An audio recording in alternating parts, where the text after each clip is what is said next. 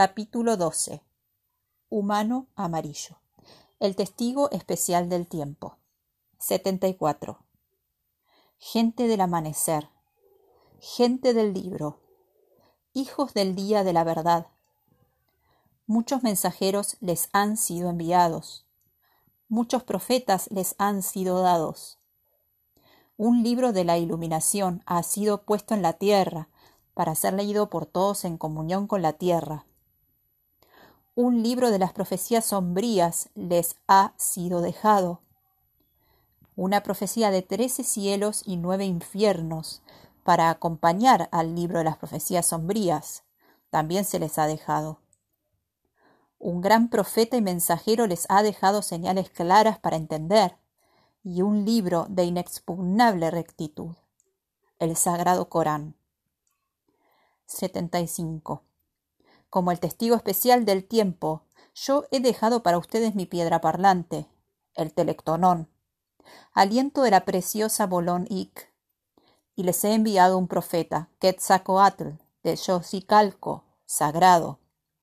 Y para el día de la verdad he designado también un mensajero especial, que puede escuchar mi piedra parlante y escribir y explicar sus números y su significado para ustedes, hijos de los justos. 76. No duden nada de esto. Cuando llegue el momento para el que ha de ser el décimo primero en sucesión, suceda al elegido, once serpiente, entonces únanse a los creyentes y den inicio a la profecía que libera de todos los reyes y sucesores. 77. Diez testigos coloco alrededor de mi tumba, diez emisarios de Urano, uno para cada uno de los diez bactunes. De estos, yo soy el décimo primero. Aquel que sea el décimo primero en la sucesión de los reyes de México me poseerá como el décimo primero, y entonces todo irá bien. 78. Seis mensajeros yo coloqué en mi piedra parlante de profecía. Tres arriba, los mensajeros Señor Buda, Mahoma y Cristo.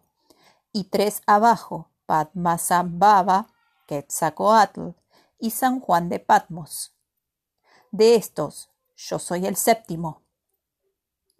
Pacal Botán soy yo, testigo especial del tiempo, mensajero del telectonón, instrumento del séptimo ángel. Declaro y declaro de nuevo. Todo es número.